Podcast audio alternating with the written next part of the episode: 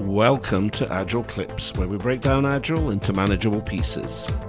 In today's episode, we discuss a variety of topics, including prioritizing initiatives, keeping everyone aligned with priorities, Agile planning, and execution.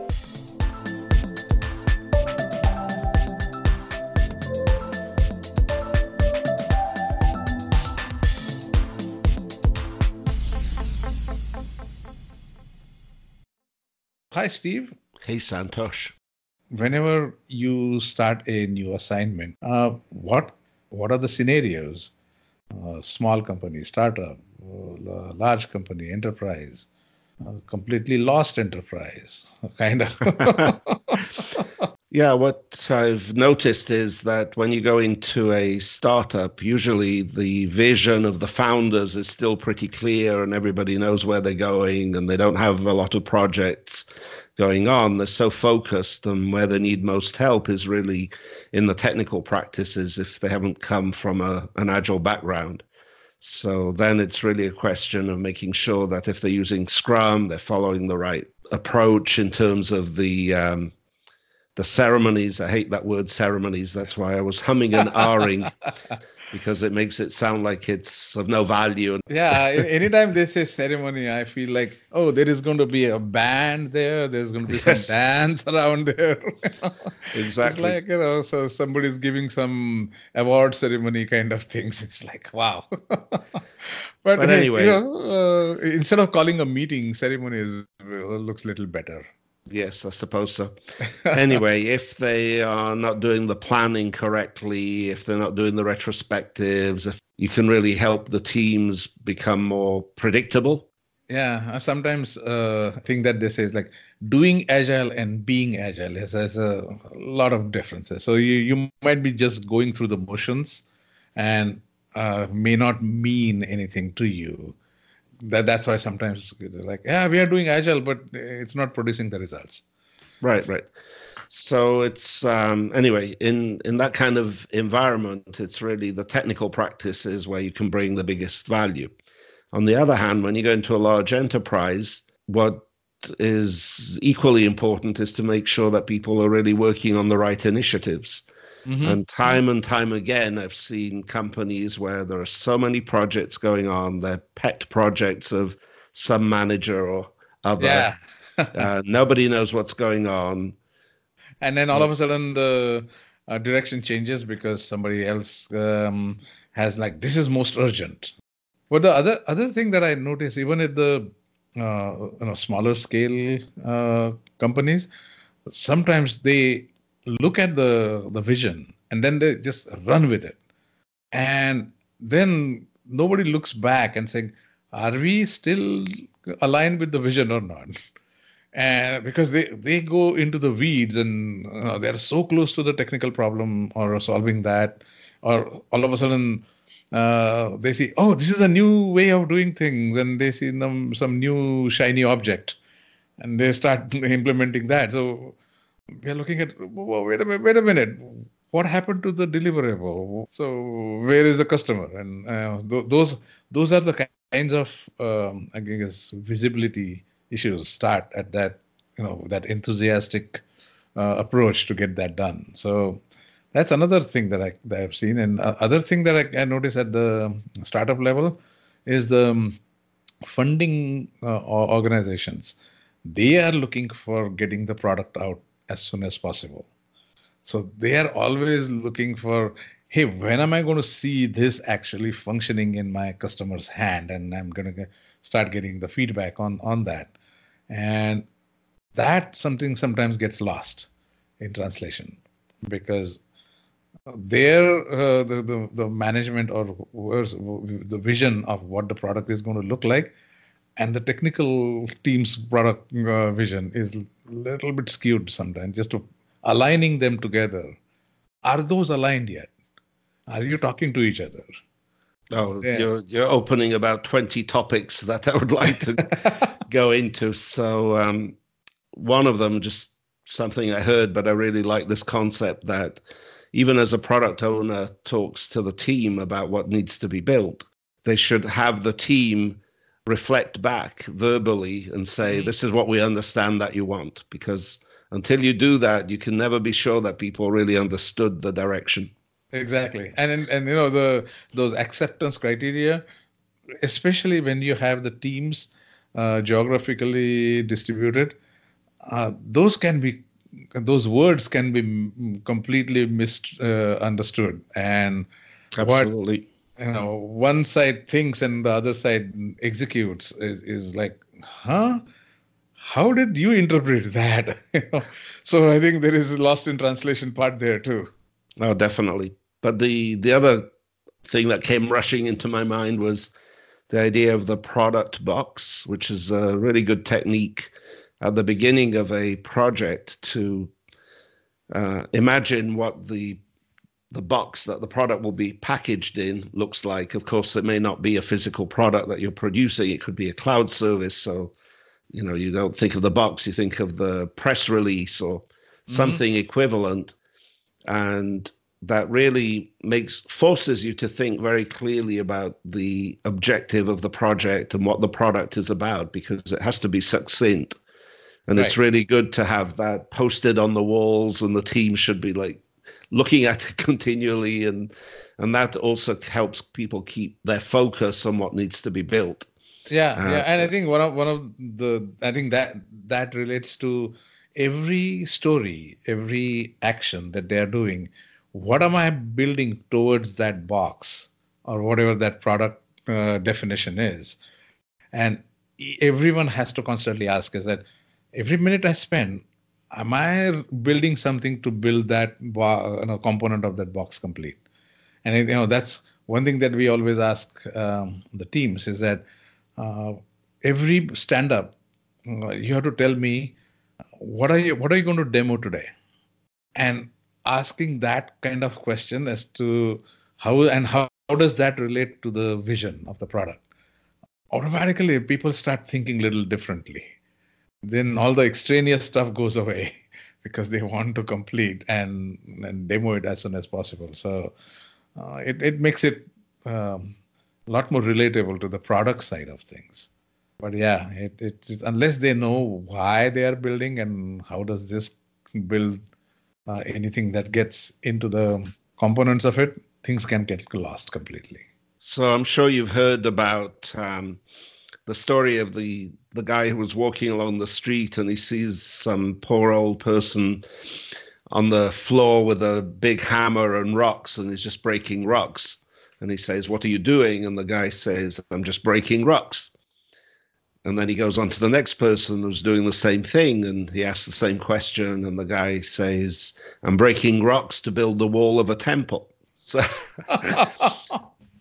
so people can be doing the work without having that bigger vision of why they're doing it, which is also motivating and keeps them on track and understanding what they're contributing to. Yeah, I think I think the uh, that book, uh, the Joy Inc., that may, uh, gives some ideas about that as to you know if the product owner does the demo or the customer runs the demo it really makes the difference. And then, you know, development team or delivery team, like, oh, you can do this. We never designed it for that. it's like that's where you know you really know what the customer wanted and then what you delivered, where the gaps are, or what what they were thinking when they wrote the requirements or uh, acceptance criteria.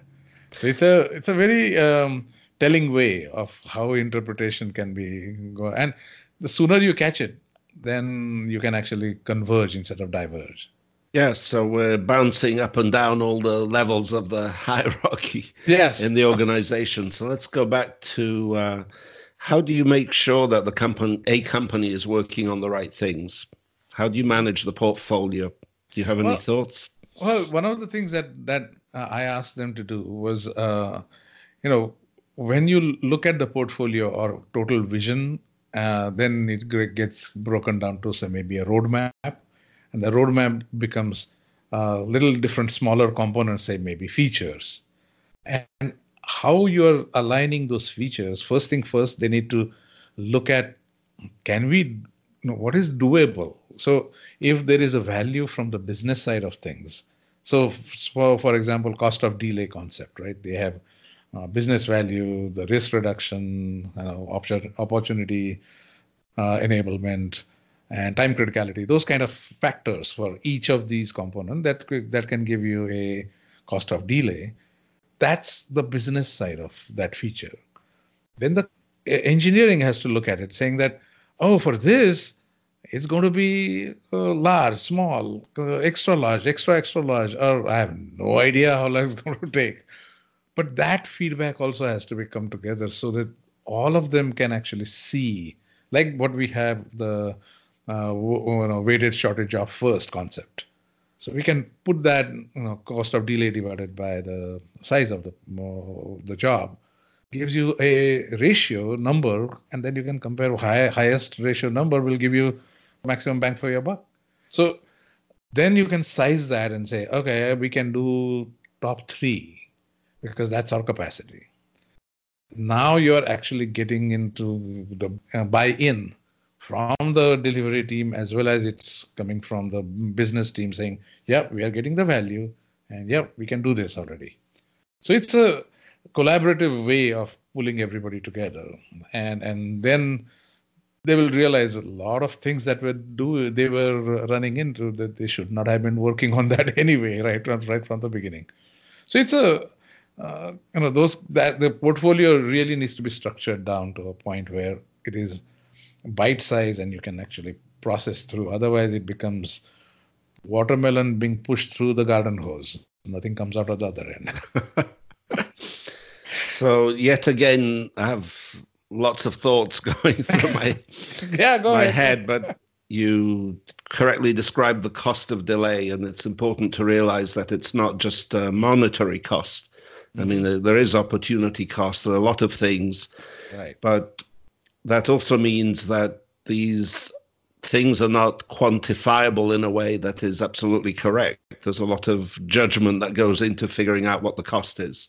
Correct. So, by implication, if a few things um, when you take the magic ratio and you have a few different things that are similar, then you still need to make a decision about what makes the most sense. You can't say, oh, this is a 3.3 versus a 3.2, so I should do this one first. Right. Well, I think I think that that also helps to you know as we do with any uh, uh sizing the stories and stuff like that.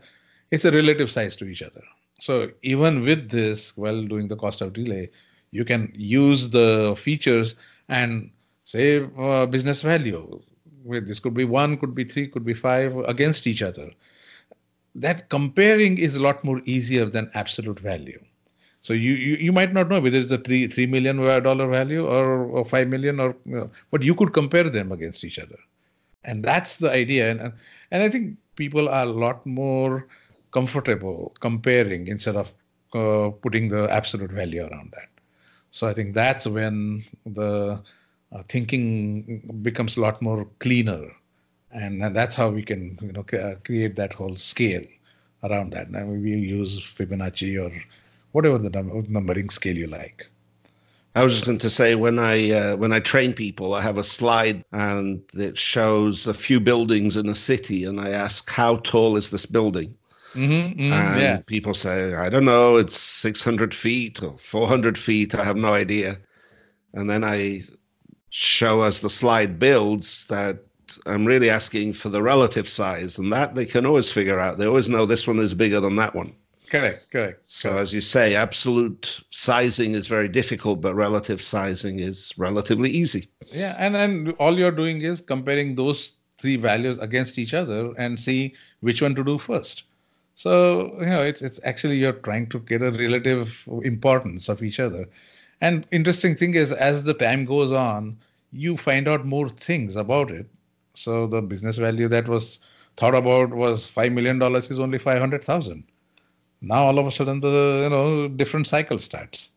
But it's that's how you you manage the portfolio and make sure that you have a way of going forward and uh, what we call um, I think remember we talked about the hippo the highest paid person's opinion, that goes yes. out the door because otherwise this becomes a little bit more objective uh, way of looking at things.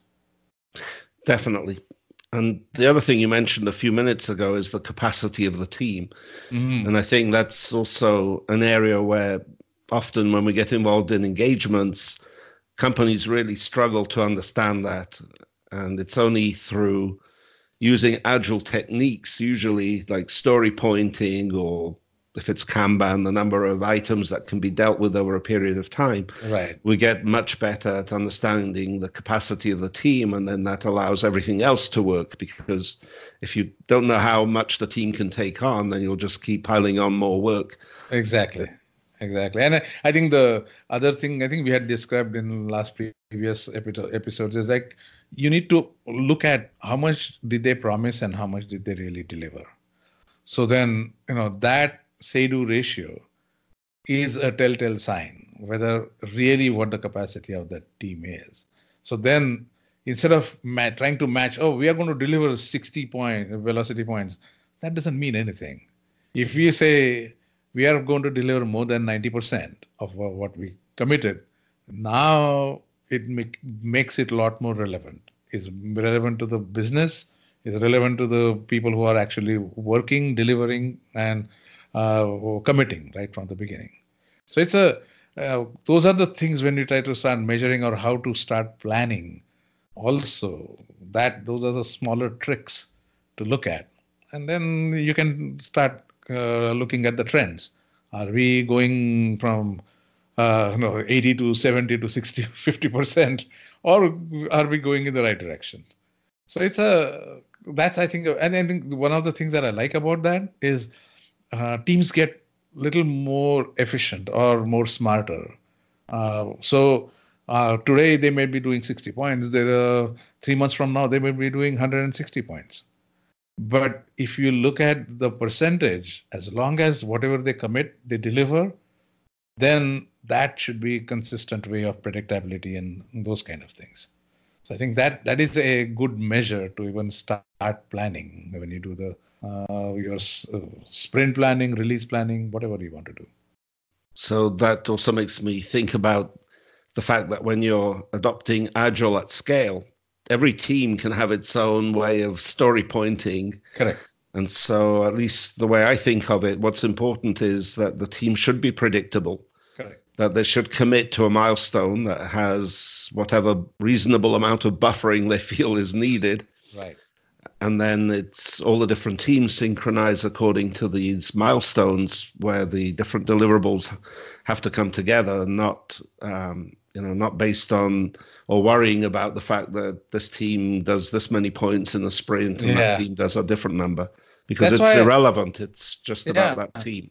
And that's why i like the the program increment planning uh, aspect of uh, SAFe. I don't, you know, blindly follow SAFe, but some of those components are really nice in the sense, looking at the say one quarter, and there are six teams, and you plan all the six sprints in there, and they will show which team has to do what first because of the cross functional dependencies. Right. And and then it becomes a lot more visible to everyone as to why things take that long or where are the bottlenecks going to be. I mean, a lot more things can be handled much more easily through that, or at least upfront. You can also do the uh, you know pivot and scale kind of. Well, let's try this out first, make sure that works, and then you can take this. Out. So having that visibility across all the teams and to the product as well as the you know, delivery team I, that aspect I definitely like. So you need to have that, you know, like a window of uh, things moving as as people start or the team start delivering things. Yes. So just in case anyone doesn't know, SAFe is the scaled agile framework. And I definitely agree that the style of planning is one of the crown jewels of that whole uh, framework. Exactly, exactly. One of the things that I like about that also is that um, uh, you build on cadence and release on demand. So it is, it is like whatever is ready, you know, it is based on definition of done. It's like whatever is ready, you package it and send it out. You have a cadence to build, and that this whole PI stuff really emphasizes that cadence is there. You constantly deliver, and then when the release go because of whatever the release uh, schedules are there, uh, in the enterprise, you can uh, send it out whatever is ready to go, and then you know, that that works really to everyone's advantage. Yeah, even in Scrum, I have teams that work exactly that way. Mm-hmm. So we, mm-hmm. we have two week sprints, but if something is ready to go in production in the middle of a sprint, it goes in production. Exactly. Exactly. Yeah, because it it is supposed to be production ready. You know, you, you may not want to, but it is ready. So I think the definition of ready, definition of done are quite important from that point of view. Oh, so yes. as, you, as, as you were saying earlier, when you go in there, the these are the the small things that you have to first iron out. Once they are in place, then you can be getting more advanced and creative and those kind of things. But uh, that that's every, I guess, agile coach's responsibility to analyze and uh, evaluate where things are and are they really truly agile or they feel like agile? I think we should bring this one to an end. I hope our listeners don't think that we were just rambling and rambling. okay. All right. Thanks, everyone. Take care. Thank you. See you okay. next time. Okay. Bye bye.